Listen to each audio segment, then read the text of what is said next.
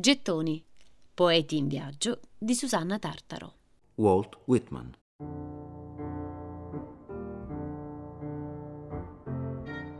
Foglie d'erba di Walt Whitman era nella valigia di Dino Campana quando, un giorno del millenovecentosette, il poeta di Marradi si imbarcò per l'Argentina. Quale compagno di viaggio migliore del grande vate americano per lui? Il verso libero, gli elementi legati alla natura e al cosmo irretivano il Campana dei canti orfici. L'idea di una poesia originaria, dalle radici misteriose notturne, moderna e mitica, l'uso di un linguaggio criptico che sfida la metrica.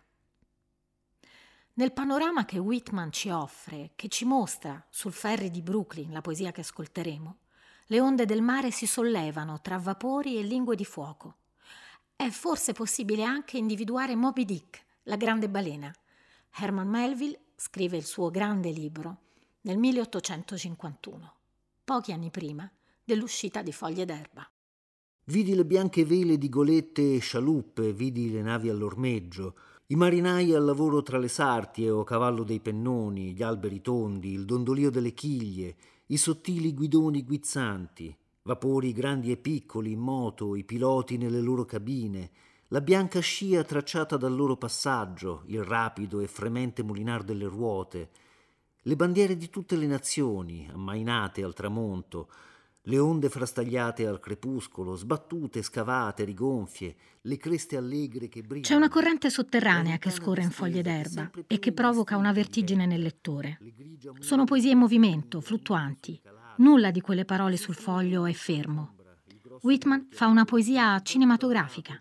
Dagli zatteroni che a costo gli stanno, la barca del fieno, l'alleggio in ritardo, sulla prossima riva le fiamme dai fumaioli della fonderia che alte balenano nella notte violente e proiettano l'ombra baluginante che svaria di vivide luci, rosse e dorate sui tetti delle case e giù, nelle fenditure delle strade. Le sue fondamenta letterarie sono varie. Durante l'adolescenza divorerà libri in modo onnivoro, anche senza comprenderli fino in fondo, non gli importava.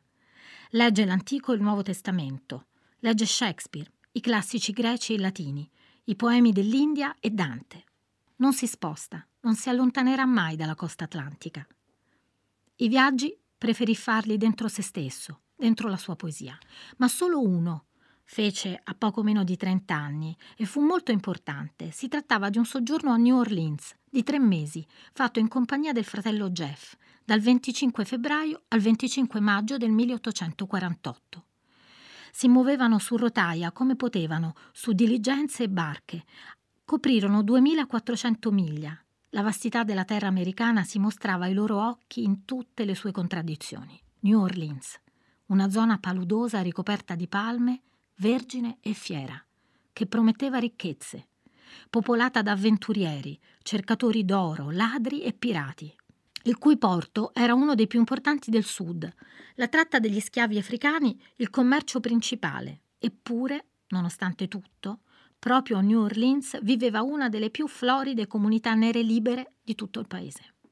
Quale nutrimento migliore per Walt Whitman? Affascinati, gli occhi si torsero dal sud, volgendosi a terra, per seguire quelle labili tracce del vento.